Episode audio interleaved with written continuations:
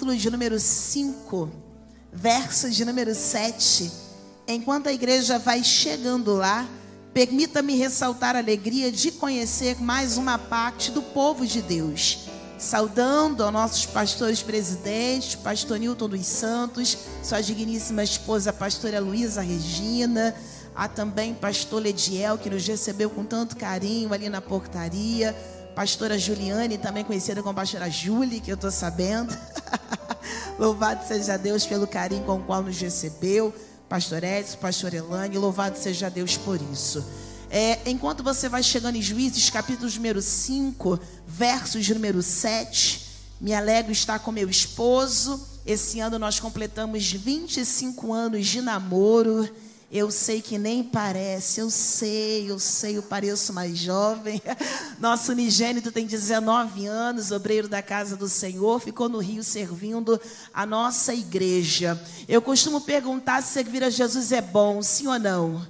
Agora imagina servir a Jesus com a sua família. Fala sério. Estenda as mãos é sinal de quem vai receber.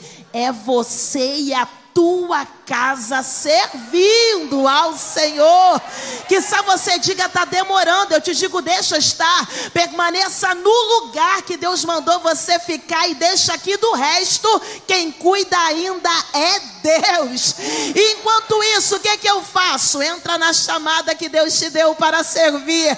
Permaneça no lugar que o céu mandou você ficar. Eu quero comentar essa temática que nos une nessa noite. E aí eu leio com você para você se assentar em rápidos minutos. Apenas três palavras chamadas para servir. Qual é a temática? Essa primeira palavra mexe com a minha alma, já vista em primeira instância a pluralidade da mesma. Perceba, poderia ser chamada no singular, mas quem colocou o tema orou por isso e entendeu que ninguém é chamado sozinho. A proposta do inferno para mim e para você sempre é isolamento, mas a proposta do evangelho é relacionamento. Por uma porta sai quem te feriu, mas pela outra, teu Deus tem poder de fazer entrar quem vai te ajudar a ser sarado parada. Não desista de pessoas. Quando eu vou para o significado da palavra chamada, uma etimologia latina, eu posso avaliá-la em três vertentes diferentes, três classes gramaticais. A primeira é substantivo. Quando eu falo de chamada, quem nunca na escola faltou a chamada? Quando o professor fala seu nome, como é que responde? Presente. Quando eu falo dessa palavra no substantivo, o significado dela é pronunciamento de um nome para verificação da presença. Ai meu Deus, quando eu falo de chamada, é o céu te chamando numa convocação, e é necessário que você se faça presente. Mas aí eu vou para a conjugação verbal. Quando eu falo dessa palavra como verbo, é uma forma do nominal do verbo chamada particípio, e ela dá a ideia ideia de uma ação concluída, não é alguém que está em movimento, é alguém que já tem essa consciência fechada e decidida. Ele me chamou e está acabado. Não interessa o que o adversário diga a meu respeito, mas quando eu vou para a terceira classe gramatical, é adjetivo, é uma qualidade. Assim como em João 15,16 fora dito: Não foste vós que escolhestes a mim, eu vos escolhi a vós, eu te nomeei nomeei, te designei, eu te escolhi, e isso te qualifica para servir. Quando eu vou à segunda palavra, para. Perceba, até nessa preposição Deus fala comigo. Essa preposição para, ela vai fazer uma referência a propósito. Tu não foi chamada para passear no bosque, você foi chamada por um propósito.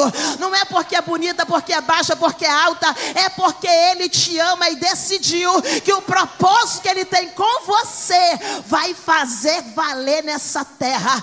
Deixa eu te esclarecer isso aqui. Quem é que vem primeiro, a criação ou o propósito? Porventura alguém cria um microfone e depois fica pensando: para que, que eu criei mesmo? Não. Como é que acontece? Alguém primeiro pensa propósito, para depois concretizar criação. Se tu tá vivo, é porque Deus sonhou propósito com você primeiro. Última palavra para lermos o texto e você se assentar, até porque eu vou ficar de pé sozinho, então tu aguenta. Oh, chamadas para servir. Quando eu olho para essa conjugação verbal, eu amo isso.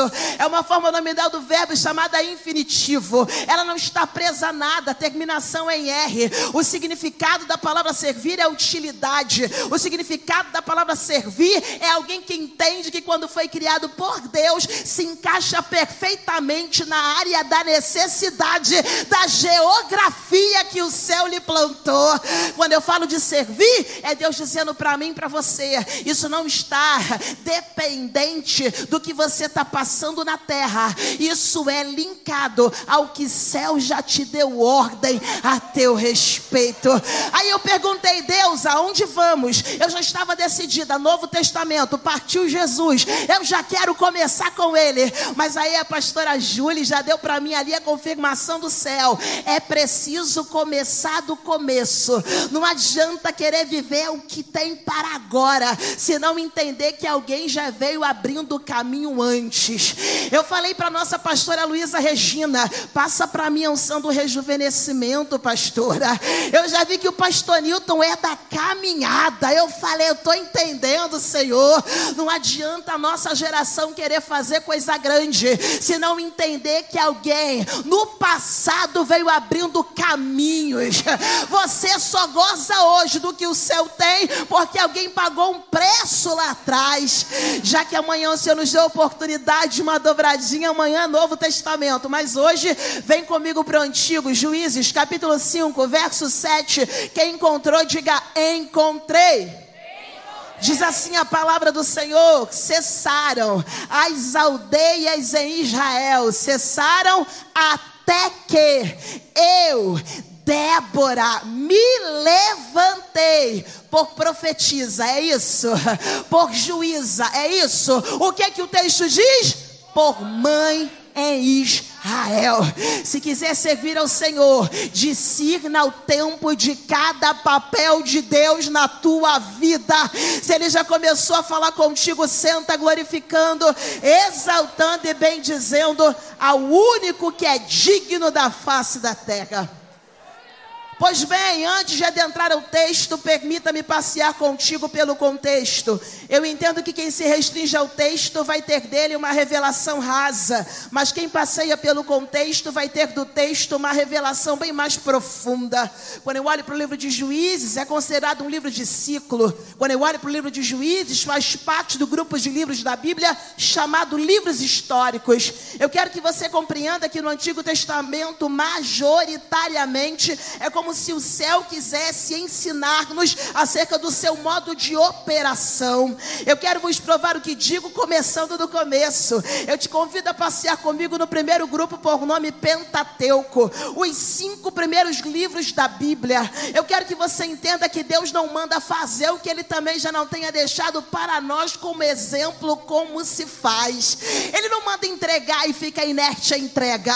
João 3,16 diz que Ele amou o mundo de tal maneira aqui deu. Quem manda você entregar já entregou também. Quando eu olho para Deus, Ele quer nos ensinar o seu modus operandi. Porque quem é filho se parece com o pai. E se você não atentar como o pai trabalha, não tem como você reproduzir o ensinamento do mesmo. Repare comigo, para cada livro do Pentateuco, eu vou te dar uma palavra-chave, ok?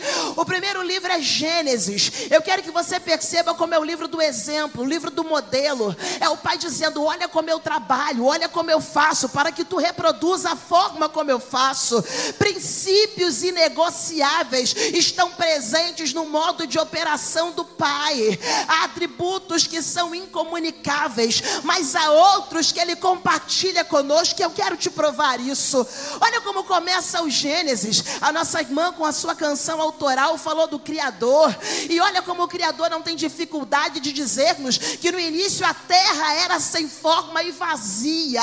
Com isso eu entendo que não há um servir se não tiver uma sinceridade do diagnóstico da situação. Eu vou de novo, eu vou de maneira diferente.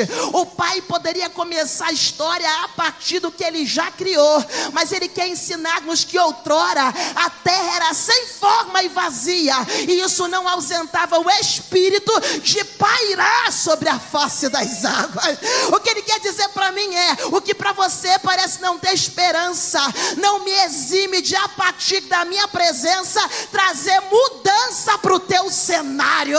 O que eu amo no Senhor é que Ele quer nos ensinar, Carla, que é a solução para o problema, aprenda a dar um diagnóstico sincero da situação.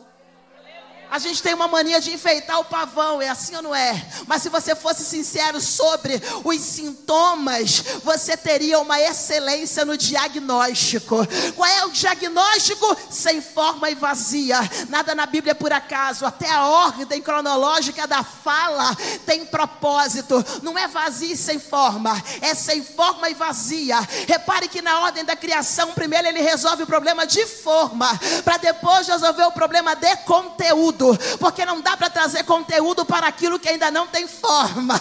Olha o primeiro dia, haja luz. Ele está arrumando a casa, ele está ensinando para nós que tem que ter um startar, um começo. É dia, é noite. Eu amo o espírito avaliativo que o nosso Deus tem a cada dia da criação. E viu Deus que era bom. Alguma coisa que Deus faz é ruim, igreja. Só que não. Então, por que avaliação? Ele está nos ensinando como servir, como trabalhar, como fazer. Carla, não faça desembestadamente. Para para avaliar se o que está fazendo é de Deus. Para para avaliar se está fazendo como eu quero. Para para avaliar se é para a glória do meu. Podia ter feito tudo de uma vez só.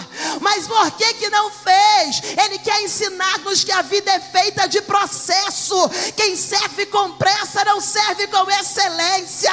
Faça um pouco a cada dia, porque é melhor fazer pouco a cada dia do que fazer muito e parar no meio do caminho. Segundo dia lá vem ele, água para cima, água para baixo, firmamento ao meio, arrumando a casa. Tem gente que quer receber, mas ainda não arrumou a estrutura para suportar. Eu amo a palavra. Nosso Deus é um Deus de organização. Não dá para servir de qualquer jeito, tem que ser organizado a fim de que a excelência do que se faz resulte em glória para ele. Terceiro dia, lá vem ele. Porção seca vai emergir, porque porção de água vai juntar-se em um só lugar. Ele está arrumando o ambiente, porque não adianta receber se o ambiente não tem estrutura para suportar. Olha como ele é organizado. Três dias resolvendo o problema da forma, para nos três dias subsequentes resolver o problema do conteúdo. Quarto dia, lembra o que acontece?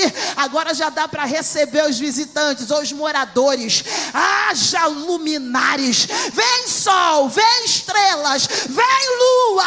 A casa já está arrumada para receber.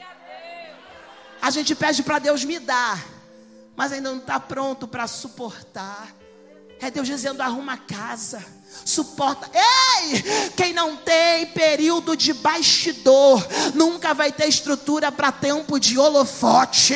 Arrumação de casa não é diante de holofote. Ministério não começa com microfone na mão e holofote na cara. Ministério começa dentro da tua casa. Ninguém te vê, mas aquele que tem olhos como chama de fogo está te vendo lá. O que tu não faz no bastidor não vai ter excelência diante da multidão. Lá vem agora o quinto dia, você lembra? Animais aéreos, animais aquáticos, ele está preenchendo.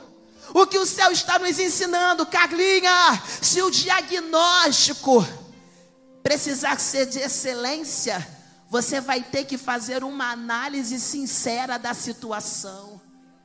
A nossa geração está acostumada a resolver problema de sintoma, em detrimento de querer tratar a origem. Geração miojo, quero tudo rápido, três minutos está pronto. e o céu dizendo para nós: Eu ainda sou o mesmo ontem, hoje serei eternamente. Eu não mudo. Quem quiser viver comigo uma história de sucesso vai ter que respeitar o meu tempo. E aí a gente oculta informações relevantes, porque a gente só quer tratar sintoma, mas não quer tratar origem. Se alguém passa mal agora, parte UPA. Tem isso aqui? Lá no Rio tem. Partiu hospital.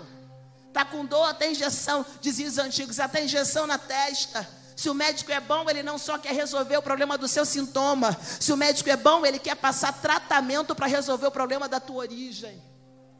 Tá com dor de cabeça, toma Doril que a dor sumiu, mas quer tratar origem, que não seja uma falta de perdão que tu não libera.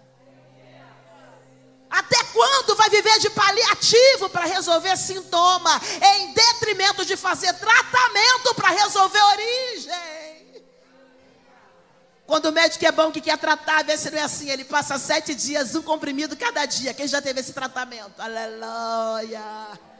Tá com dor, primeiro dia, toma ou não toma o comprimido? Toma, tá doendo. Segundo dia, dor diminuiu, mas não passou. Toma ou não toma o comprimido? Toma, eu tô no tratamento. Terceiro dia, dor quase sumiu. Tu quase esqueceu o comprimido. Deu uma pontadinha. Toma ou não toma? Toma. Quarto dia, dor sumiu. Tu toma ou não toma? Com essa cara aí. Aí você vive de paliativo. Nunca foi sua intenção resolver o problema da origem. Só foi a sua intenção resolver o problema de sintoma. Aí você começa a buscar paliativo quando o céu, a fonte, está te chamando para beber água nele, porque ele resolve o problema da origem. Olha como o pai trabalha. Carla tem que ter um diagnóstico sincero. A terra era sem forma, a terra era vazia. Mas olha como eu resolvo não um problema, não resolvo o problema de sintoma, eu resolvo o problema de origem. Quem tem pressa faz de qualquer jeito, mas quem sabe onde quer chegar, desenvolve espírito avaliativo, organizar. Ai, meu Deus! Sexto dia, animais terrestres, ele deixa o melhor para o final, a coroa da criação a proposta do inferno para mim e para você sempre vai ser precipitação. Ele sempre vai nos convidar a fazer com uma motivação equivocada. Resolve o problema do sintoma.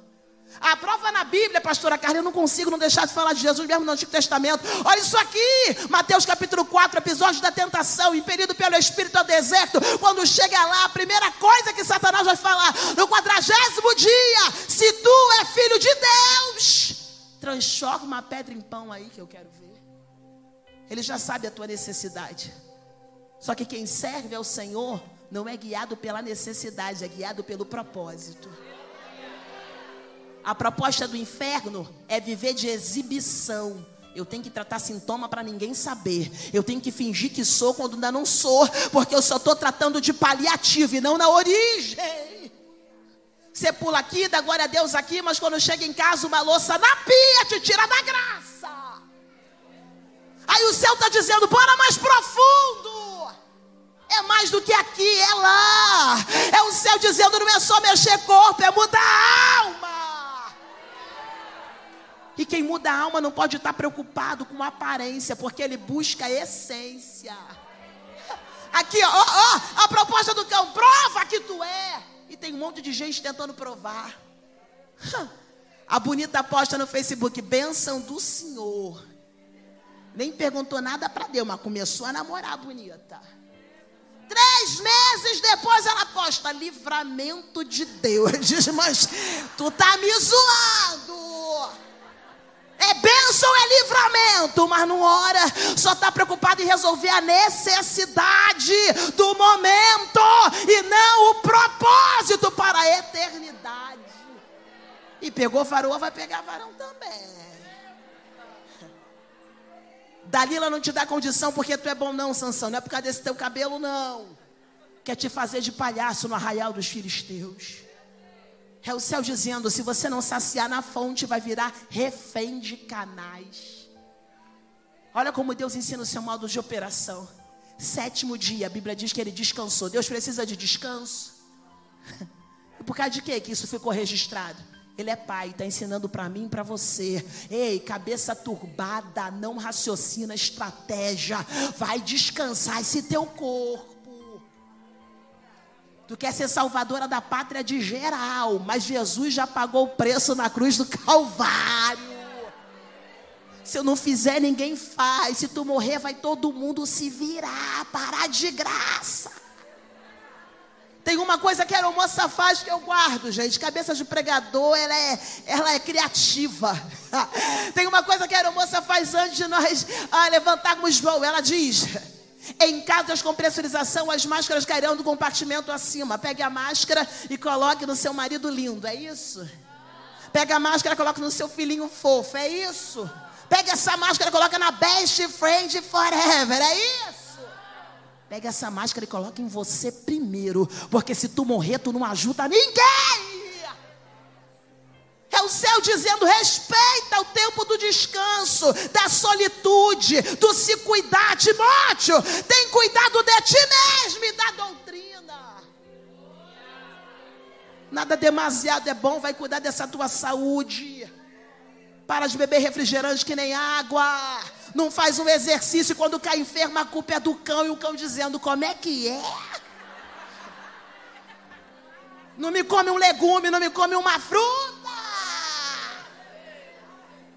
Céu dizendo: se cuida, porque eu quero te usar para servir. Eu te chamei para servir, mas como é que eu te uso se você não se cuida? O teu corpo é templo do Espírito Santo. E aí diz, Pastor Newton, eu amo o senhor, mas no aniversário dele da caminhada tu não foi. Eu vi, Pastor Newton, o senhor tirou onda lá. É o céu dizendo: se cuida, segue o exemplo de quem veio antes.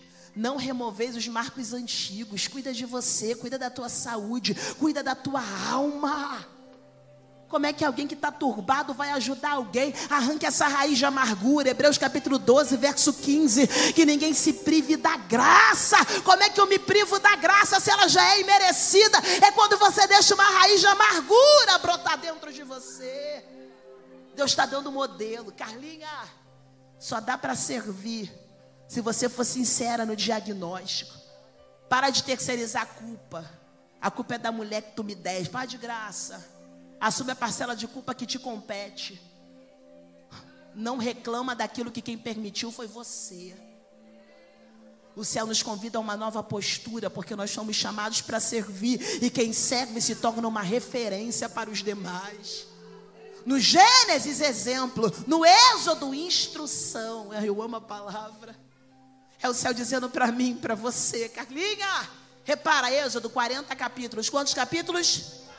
Do capítulo 1 até o capítulo 4 se fala a partir da escravidão do povo de Israel no Egito, 430 anos, quatro capítulos. Do capítulo 5 até o capítulo 18 fala sobre o período de libertação, uma base de dois meses no deserto. Agora do capítulo 19 até o último capítulo 40 fala sobre instrução. O que, que se interessa, pastora Carla? Dê uma viajada, não, vem comigo. A estrutura do livro fala muito sobre o propósito do que o céu quer nos ensinar. Quatro capítulos para falar de 430 anos. Um pouco mais de 10 para falar do período de libertação. Mais de 20 para falar de instrução. Olha o ensinamento. Tu anda falando muito do período da escravidão. Pouco da libertação. Mas o que te mantém é instrução. Você já conheceu alguém que só fala do tempo do Egito? Tu tá, olha quantos capítulos que Deus vai, vai, vai investir para falar de escravidão, mesmo que sejam 430 anos. Olha quantos capítulos para falar da libertação. Gente, Deus liberta agora, se Ele quiser, sim ou não? Mas você vai para onde depois da libertação? O problema não é te libertar, o problema é você não manter a libertação que você recebeu. E só dá para manter a libertação quem senta para receber instrução. Quem se acha o último biscoito do pacote, liberta-se aqui e cai lá de novo. Por isso a primeira pregação de Jesus, Mateus capítulo 4, verso 17. Desde então começou Jesus a pregar dizendo. Desde então começou Jesus a pregar dizendo. Eu quero saber que pregação é essa. 30 anos de preparação. 30 anos de preparação. A mensagem vai ser estratosférica. Uma coisa que ninguém nunca ouviu. Aí lá vem o Evangelho segundo Mateus para dizer. Desde então começou Jesus a pregar dizendo: Arrependei-vos. Peraí, mas Mateus 3,2, João Batista já tinha pregado essa mesma mensagem. Pregador gosta de repetir mensagem? Dos outros. Peraí, Jesus, 30 anos para repetir a mensagem de João Batista. Parece que eu ouço o Espírito me ensinando. Carlinha, vem cá. Eu não estou preocupado em pregar o que o público ouvinte quer ouvir. Eu estou preocupado em pregar o que o meu pai mandar eu pregar. E se eu estou repetindo a mensagem, quiçá, o público ouvinte ainda não aprendeu. Então lá vai de novo. Arrependei-vos. E o que é arrepender-vos? Do grego, metanoia, mudança de mente. É como se ele dissesse: quem quiser ter acesso ao meu reino vai ter que mudar a forma de pensar. Eu estou no Antigo Testamento, minha gente. Novo Testamento vai ser amanhã. Mas pegue isso daqui. Ainda lá é Deus tratando comigo e com você. Não tem libertação se não sentar para receber instrução. Se você não receber metanoia, se não tiver mudança de mente, se não trouxer cultura do céu para a terra. Não adianta dizer que o ama se quando ele manda você não obedece. Pega isso aqui e não pede, a gente já começa a caminhar. A gente pira o cabeção com como Deus vai fazer, assim ou não é? Quem tem promessa, levanta a mão. Mas quem olha para a sua vida, olha para a promessa, não combina, diga misericórdia. Vou de novo, quem tem promessa, diga aleluia. Mas quem olha para a promessa e olha para a sua vida, parece que não encaixa, diga misericórdia. Vou de novo, hein? quem tem promessa, diga aleluia. Mas quem olha para a sua vida e parece, bata palma, diga não encaixa. É Deus dizendo: não é segundo a sua ótica, é segundo a minha ótica. Não é segundo o teu ver. A gente é pequeno, mas ele é grande. A gente é limitado, mas ele é limitado. A gente é fraco, mas o poder dele se aperfeiçoa na nossa fraqueza. Então, recapitulando: Gênesis, palavra-chave, exemplo. Êxodo, palavra-chave, instrução. Levítico, palavra-chave, acesso. Quem começa a ler Bíblia por um ano, Gênesis vai empolgado, Êxodo vai capengando, chega em Levítico e desiste. Para que tudo isso de lei, gente?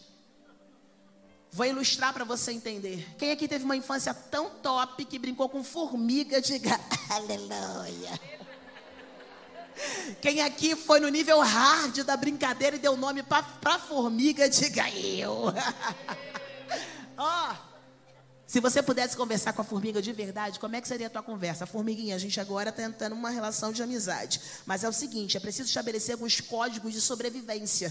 Porque sem querer eu posso matar você. Não é nem porque eu quero, é porque eu sou grande, você é pequeno. Ai, meu Deus. O que, que seria um dos códigos, uma das leis entre nós e a formiguinha? Olha só, formiguinha, é bom que quando eu acordar você não esteja do lado da minha cama. Porque sem querer eu posso te matar. Veja, você conversa com Deus ou de Deus para com o seu povo em Levítico não é essa. Sede santos, porque eu sou santo e quero me relacionar com você para que a minha santidade não te mate. Obedeça a minha lei, pelo amor. Lá vem números, o livro da fidelidade. É o livro do quê? 39 anos e nove meses no deserto. Roupa vai crescer no corpo, sandália vai crescer no pé. Ainda que sejamos infiéis, Ele permanece fiel. Aí lá vem Deuteronômio para fechar. Eu vou de novo, eu vou de maneira diferente. Hein? No Gênesis é exemplo, no Êxodo é instrução, Levítico é acesso, Números é fidelidade, Deuteronômio, recapitulação. Agora é um povo que não conhecia Deus. Os filhos que saíram no Egito e morreram no caminho. E agora é necessário que Moisés faça com ele uma espécie de recapitulação. Quem teve mãe raiz aqui, diga eu. O que, que é mãe raiz, gente? Mãe raiz é aquela que fala: a gente está indo agora para casa dos outros, eu não quero que tu aceite nada lá. Tu não se mete em conversa de adulto, senão eu vou te pegar. Mãe raiz é aquela que fala: desce daí, que se tu cair eu vou te pegar. Quem já passou por isso, aleluia. Mas quando caía, mamãe batia, a gente corria para o colo de quem? Ainda assim, era para o colo dela. Da mesma forma, a sensação que eu tenho é que Moisés vai fazer isso com essa geração. É o seguinte: a gente está entrando na terra prometida agora. E é bom que vocês obedeçam tudo aquilo que o nosso Deus estabeleceu para nós enquanto ordem. Deuteronômio capítulo 7: Não faça aliança, não se case com ninguém das nações pagãs que lá estará. Eis que coloco diante de vocês a bênção e a maldição. Ele dá a prova e ainda dá a resposta. A bênção e a maldição, escolhe a bênção. Eu coloco diante de ti a vida e a morte, escolhe a vida. Deus te explicou como é que é. É você que não quer obedecer. Você sabe o que é certo e o que é errado. Ah, pastora, mas a senhora não sabe o que fizeram comigo. E nem quero saber. Lembra quando tu brigava com teu irmão? Como é que a tua mãe, se era ela raiz, como é que ela fazia? Pede desculpa para teu irmão. Aí, como é que era desculpa de criança? Quem começou foi ele. Se a mãe era raiz, ela mandava o quê? Eu não te perguntei nada. Se tu fosse mais velho, ainda falava assim, ó. Tu é o mais velho, quem é o mais velho tem que ceder primeiro. Posso entregar? Em tempos de guerra, cede quem tem maior maturidade. Ah, gente, está sobre você. Pega isso. Crianças são guiadas pelo que sentem, mas adultos são guiados pelo que sabem. Que uma criança chore agora aqui de fome é normal, porque criança faz isso mesmo. Agora um adulto chorar porque quer ir na cantina, é normal isso? Um negão grande desse aqui bonito chorando porque está com fome, chora bem. É normal isso? Não. Porque você parte do princípio que adultos são guiados pelo que sabem e crianças que são guiadas pelo que sentem. Eu não perdoo ela porque ela me feriu. Tu, tu quer o quê? Tu quer mamadeira tua? Quantos aqui sabem que se não liberar perdão não tem céu? Diga misericórdia. Então, por causa de quê? Que mesmo sabendo você ainda não está perdoando como deveria. Ah, meu Deus, ainda é comportamento de criança. Estou magoada com ela, estou chateada com ela. Liberar perdão não é por causa do seu algoz, liberar perdão é por causa do que você quer ter com Deus. Se não tiver perdão no horizontal, não tem fluir na vertical. É uma questão de inteligência. Não dá para beber um copo de veneno esperando que o outro morra. Quem serve tem que se colocar no padrão daquele que lhe chamou para servir. Nunca foi sobre ser perfeito, sempre foi sobre ser sincero. Fingir que é dá mais trabalho do que ser de verdade. E enquanto você fingir que é, que tem, que pode, você não busca na verdadeira fonte. Aí você passa a vida buscando em canais o que só a fonte pode te oferecer. Meu marido é lindo, meu filho é lindo, mas é só canal. Eu não vivo é sem a fonte. Para de botar desculpa em canal. Ele me traiu, pastor, eu vou morrer. Parar de graça. Vai morrer por causa de um homem na terra quando tem um Deus no céu que deu o seu único filho por amor a você. Não, quem te sustenta é a fonte. Você com teu cônjuge, ele não te dá Deus, mas você com Deus é ele que te dá o seu cônjuge. Você com os teus filhos, eles não te dão Deus, mas você com Deus é ele que te dá os teus filhos. Você com teu trabalho pode ter o dinheiro que for, ele não te dá Deus, mas você com Deus é ele que te dá o teu trabalho. Você com a tua saúde, ela não te dá Deus. Pode ser da fita chinesa, minha irmã. Pode ser saradinha. Se não aceitar Jesus, vai saradinha para o inferno. Porque é Deus quem te dá vida.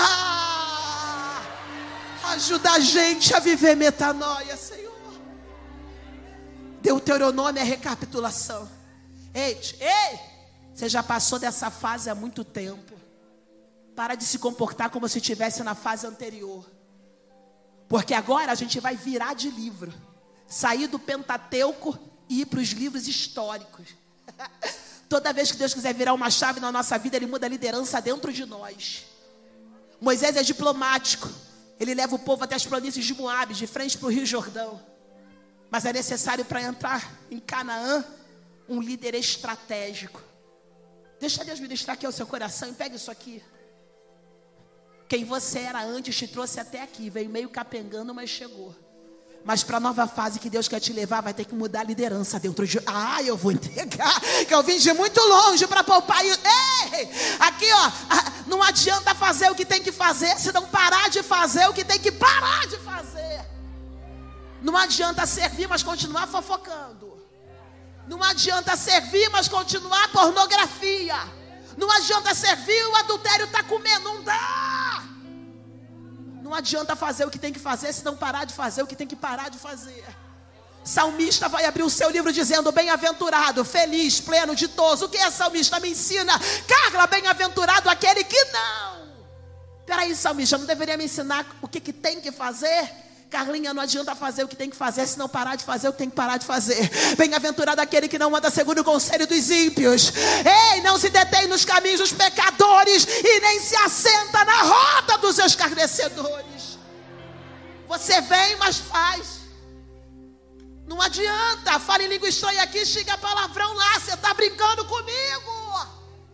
Você pode me enganar, eu posso te enganar, mas aquele que tem olhos como chamas de fogo, quem é que engana? Ai, Mateus capítulo 7, verso 21 a 23. Nem todo aquele que me diz Senhor, Senhor, herdará reino do céu, mas aquele que faz a vontade de meu Pai. O texto prossegue dizendo: Mas Senhor, em teu nome entregamos profecia. Entregar profecia é top ou não é? Assim te diz o Senhor: É top ou não é? Mas isso não impressiona Deus. Mas Senhor, em teu nome expulsamos demônio. Expulsar demônio é top ou não é? Sai. Rapaz, é top aquilo, mas não impressiona Deus. Está no texto, eles dizem: Mas Senhor, em teu nome fizemos maravilhas. Aí é top das galáxias fazer maravilha. Aí a voz vai dizer assim: ó, depois você lê Mateus 7, verso 23. Apartai-vos de mim, vós que praticais a iniquidade, eu nunca vos conheci. Então é possível ganhar o mundo inteiro e perder a sua alma. Não é só sobre o que você faz, mas é ser sobre conhecer conhecido dele. Quem já tentou entrar numa festa de penetra, diga misericórdia. Quem já tentou entrar de penetra numa festa, fala, me achou aqui, hein? Oh, quando tu passa na porta, fala assim: Deixa eu entrar que eu conheço o dono. Se o segurança for bom, vai lançar uma frase assim: ó, A questão aqui não é se você conhece o dono, a questão aqui é se o dono te conhece. Não é sobre você falar bonito sobre ele, porque não adianta falar bonito se vive feio. É sobre você ser conhecido dele. Aproveita que a porta da graça está aberta e o convite está de pé.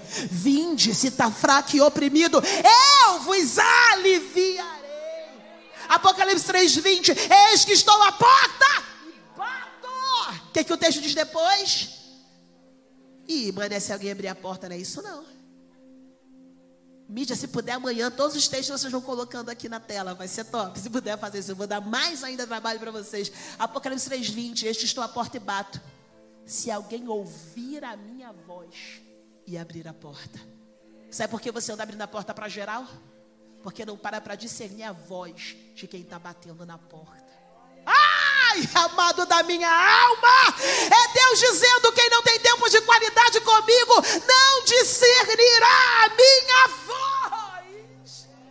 Quem lembra do profeta novo e profeta velho? Deus deu uma ordem ao profeta novo, 1 Reis capítulo 13. E a ordem é essa: entregue a palavra de juízo a Jeroboão. Não coma naquele lugar, não beba naquele lugar, não volte pelo mesmo caminho. É muita gente se perdendo por causa da coxinha Coca-Cola, hein? Tu não tem comida em casa, não? Porque o diabo pega logo a gente pela comida, e assim eu não é. Vou fazer um almoço lá em casa. Mas a reunião é só para falar mal da liderança. Tem roda que não combina mais com você. É o céu nos convidando a uma postura diferente. Você conhece a história. O profeta velho disse: Não, Deus falou comigo também. Vem comer na minha casa. Cuidado. Quem conhece a voz do seu amado não se confunde com a voz da multidão. Eu preciso caminhar para terminar. Quando vira-se o grupo agora do Pentateuco para os livros históricos, a liderança muda. Porque quem te governou até aqui vai ter que ter um upgrade para te levar mais adiante. Até aqui, até li a Bíblia, mas era grosseiro. Até li a Bíblia, ei, ei, mas, mas, mas não tinha paciência. Para um novo nível, muda a liderança, deixa a sábia governar você. Para um novo nível, muda a liderança dentro de você, deixa a mulher sábia governar você. 1 Samuel 25, Nabal era grosseiro, tal qual o significado do seu nome, mas Abigail era formosa e sensata. Como é que uma mulher se mantém assim com um homem desse? É o céu dizendo: Não deixe o que de ruim alguém fez com você roubar o que de bom você decidiu ser em Deus.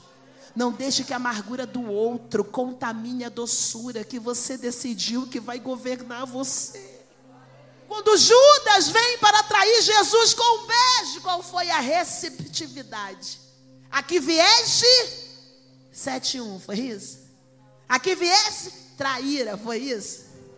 Aqui vieste, amigo. Cada um dá o que tem. Não deixe que o Judas do outro mate o Cristo que você decidiu que vai viver em você. Quando eu olho para isso, cheguei em Josué, que está comigo, diga eu estou.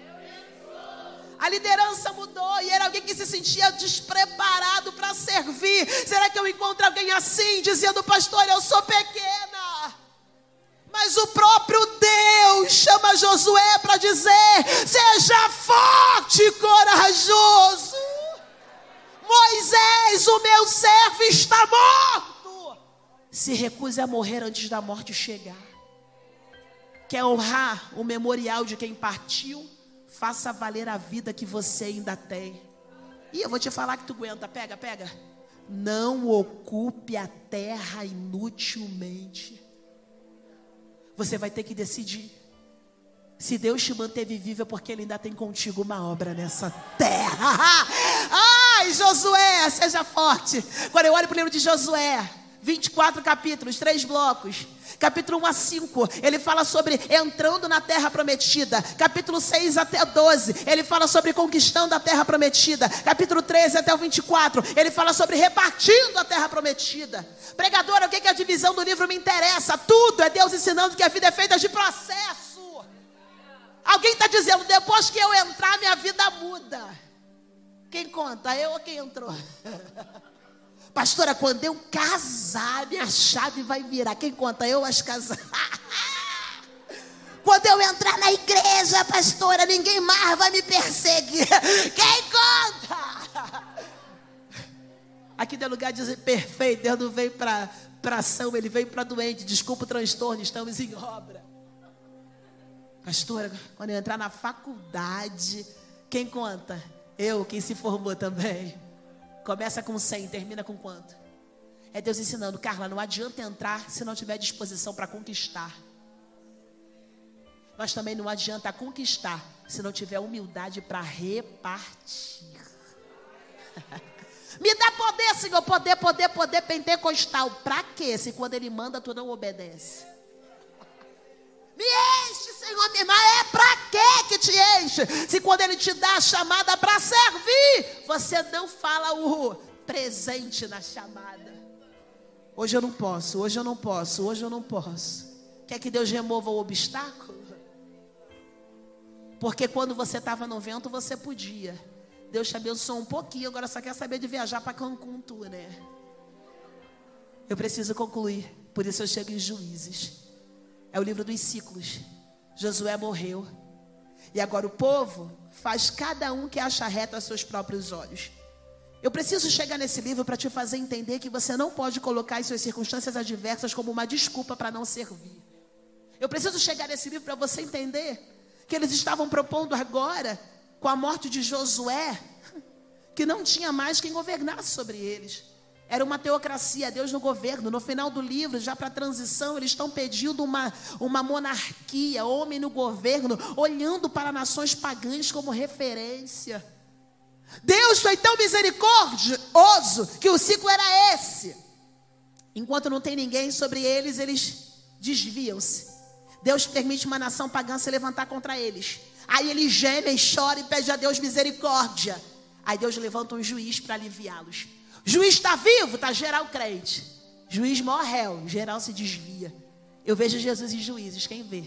É o apontamento para um juiz que nunca morre. Pois bem, o primeiro juiz de Israel foi Otiniel. E ele se levanta contra os da Mesopotâmia. O segundo juiz é Ude, se levanta contra os Moabitas. O terceiro é Sangar, se levanta contra os filisteus. E o último, nós chegamos, cananeus, para chegarmos em Débora. Perceba que o teu Deus quebra protocolos, mas não quebra princípios. Só homens. Ele não tem dificuldade nenhuma de levantar uma mulher para servir. E não é pela falta de homens, não. Eu já vejo a graça dentro da lei. É porque Deus, quando nos formou, nos formou para um propósito pré-estabelecido por Ele. Juízes 4, vem comigo para concluirmos. Verso 4, menção de Débora, abelha, pequenininha, mas alimenta a gente grande. Já chegou aí? O que que a abelha produz? Quem está resfriadinho toma o quê? Você pode até ser pequeno, mas quando serve ao Senhor gera coisas grandes para a glória de Deus. A Bíblia apresenta a profetisa, juíza, esposa de Lapidote. Julgava Israel naquele tempo. E a Bíblia diz que as pessoas subiam a ela para consultar debaixo da palmeira que levou o nome dela. Deixa eu te falar. Se as pessoas subiam, é porque ela se colocou no lugar de difícil acesso. Porque quem valoriza o que você carrega não vai ter dificuldade nenhuma de te acessar. Timóteo está preocupado porque ele é jovem. E Paulo escreve em 1 Timóteo 4,12: Ninguém despreze a sua mocidade, mas se quer respeito, seja exemplo dos fiéis. Não é sobre ser melhor do que os outros, é sobre entender a honra que o céu te deu ao representá-lo na terra. Essa mulher é incrível, e eu começo a concluir. Porque Baraque deveria tomar a sua posição nessa guerra. E ela, com toda a sensibilidade que lhe é peculiar, porque quem é chamada para servir tem que ter sensibilidade. Ela chega para ele, versos 7 e 8, Bíblia aberta. Baraque, Deus não mandou você ir contra o exército de Cícera. Ele vira para ela e fala: Eu só vou se você for. Marca de quem é chamado para servir. Repita após mim, diga: confiabilidade. Será que alguém pode te contar uma fraqueza? Ou na primeira briga você vai tacar-lhe na cara dessa pessoa? Seu marido pode te contar uma tentação? Mulher, estou sendo tentada no trabalho. Como é que é? Vai dormir no sofá, puxa a peixeira para ele. Mas é melhor confessar tentação do que confessar pecado, você não acha? Para quem teu filho vai confessar? a quem seus filhos vão recorrer, que você seja digna de confiança para guerrear. Mas lá vem o ponto alto.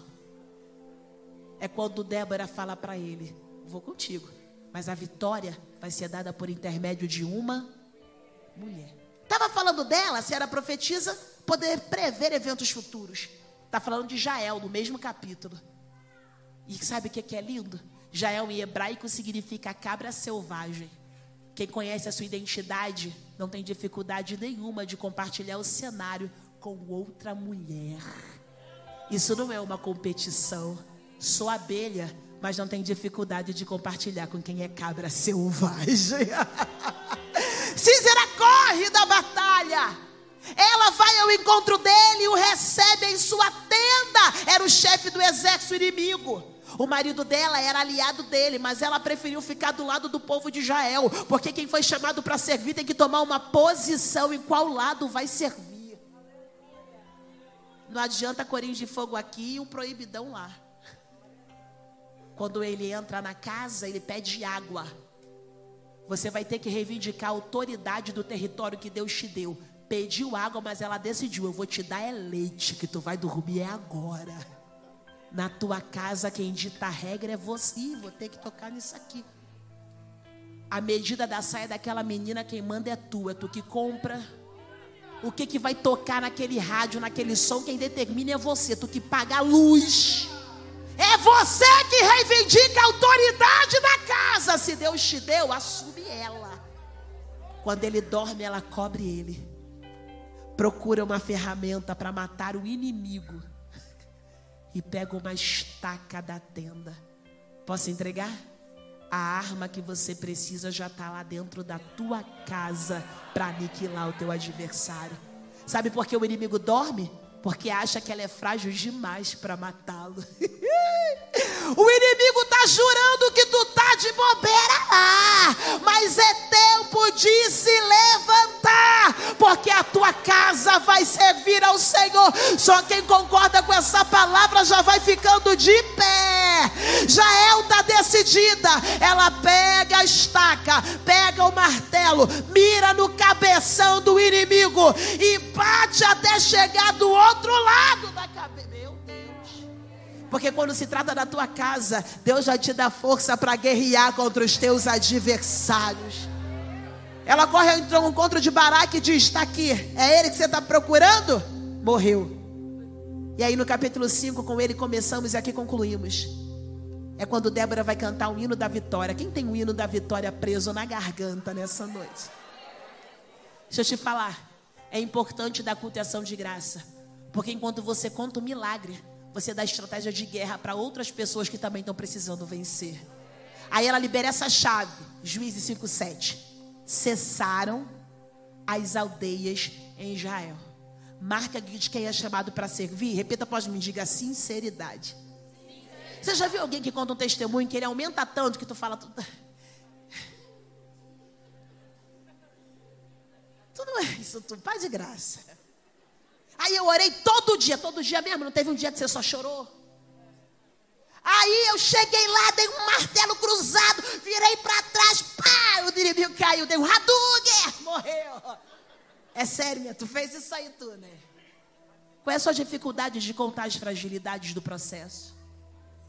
Eu imagino Débora numa roda com as amigas, elas contando.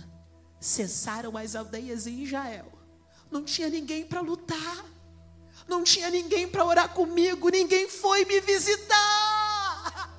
Até que eu decidi me levantar. Pequena, frágil, limitada, mas confiante no Deus que é poderoso e grande.